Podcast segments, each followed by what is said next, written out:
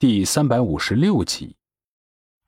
快吃饭的时候，王先生带着孩子、老婆也过来吃饭。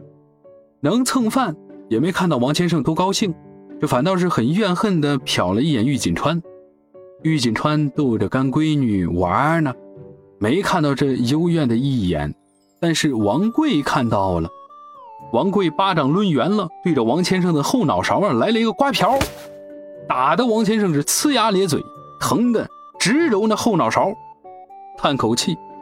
很不情愿的从背包里拿出一个盒子，心疼又舍不得的摸了再摸，咬牙跺脚。锦川，谁送你。玉锦川抱着孩子过来，一看这个盒子，眼睛一亮。科比的球鞋，我的天哪！这可是世间少有啊，能拥有科比的战靴。那就和中了两个亿的彩票那么神奇，签名的篮球就很难得到了，现在还有战靴。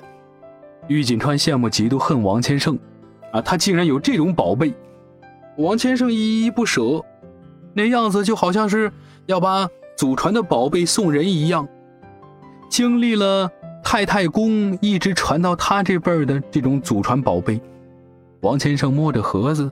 心痛的快死掉了。这是我在国外出差的时候意外获得的宝贝，我平时都锁在保险柜里，不敢拿出来，摸一摸都要戴手套的。我送给你，你一定要小心的，特别小心的，特别特别的宝贝它。这要是坏了，这辈子就没有第二份了。我我送给你，我我，王先生的样子要哭似的。就好像是要把和氏璧给当了。我永远是你的好兄弟。王先生眼含热泪，把战靴往前一送，捶了捶胸口，一脸和好哥们肝胆相照的义薄云天，转头趴在他老婆的肩膀上抹眼泪儿啊！啊，我的心呐，好痛啊！我要死掉了！我计划着。传给我孙子的孙子呀，这就没有了。他老婆安慰的拍了拍王千胜，送了就别后悔，锦川也不会穿上到处踩水去啊。签名篮球没了，战靴也没了，我只剩下一身战袍了，我的财产啊！我好痛啊，心都成一片一片的了。王先生觉得自己下半辈子的爱好少了三分之二。你给我干嘛？你这么喜欢，那就收藏着呗。我也不要。什么时候想看了，我就去你家参观就行了。玉锦川不会夺人所爱，虽然呢，他也很喜欢。不行，答应了就要送给你。我们是好哥们儿，除了老婆不能给你以外，我有的一切你都可以拿走。但是锦川。你能不能对他好点我真的来之不易啊！不是，今天你们都怎么了？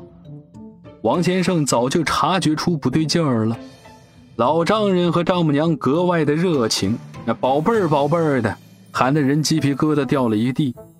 王先生还把他的收藏主动的拿出来送给自己，这有点太热情，让人难以招架呀。咋的？对你好不行啊？王乐图打马虎眼。把战靴收起来，动作有些粗鲁。王先生觉得自己要心梗死掉了。行是行，但是你们很诡异啊！诡异什么？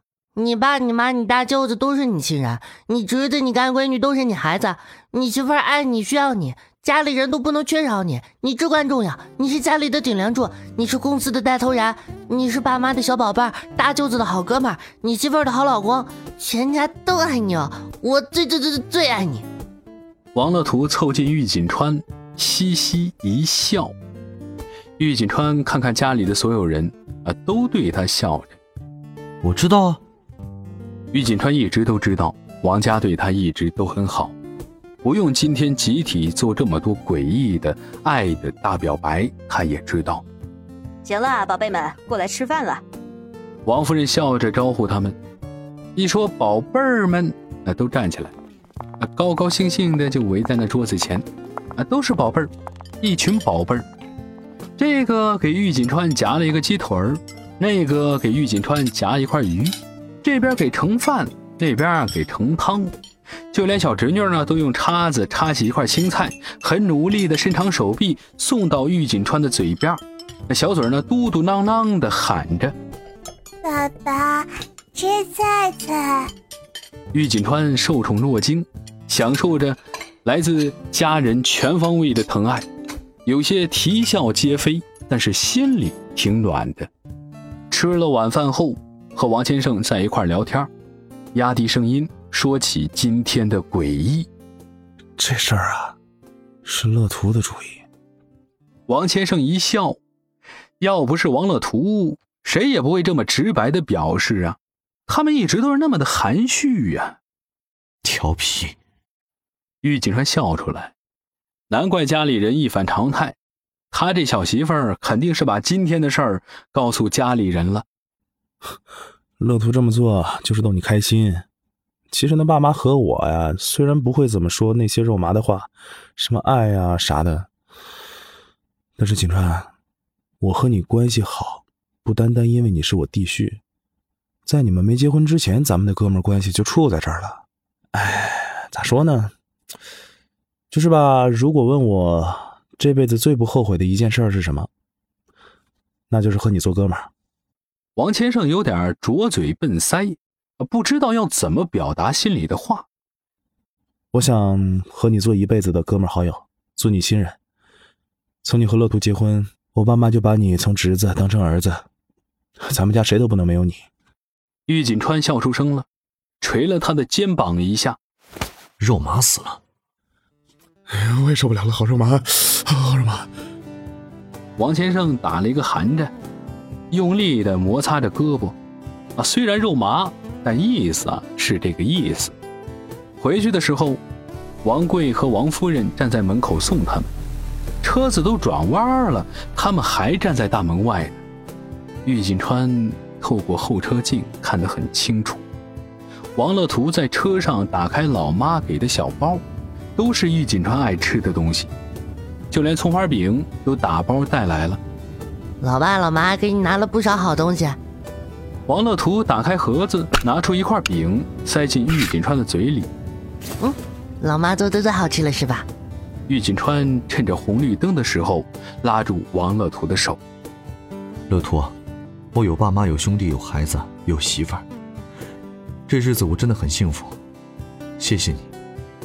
我爱你，我们都爱你。我也爱你，爱家人。结婚真好，和你结婚，我什么都有了。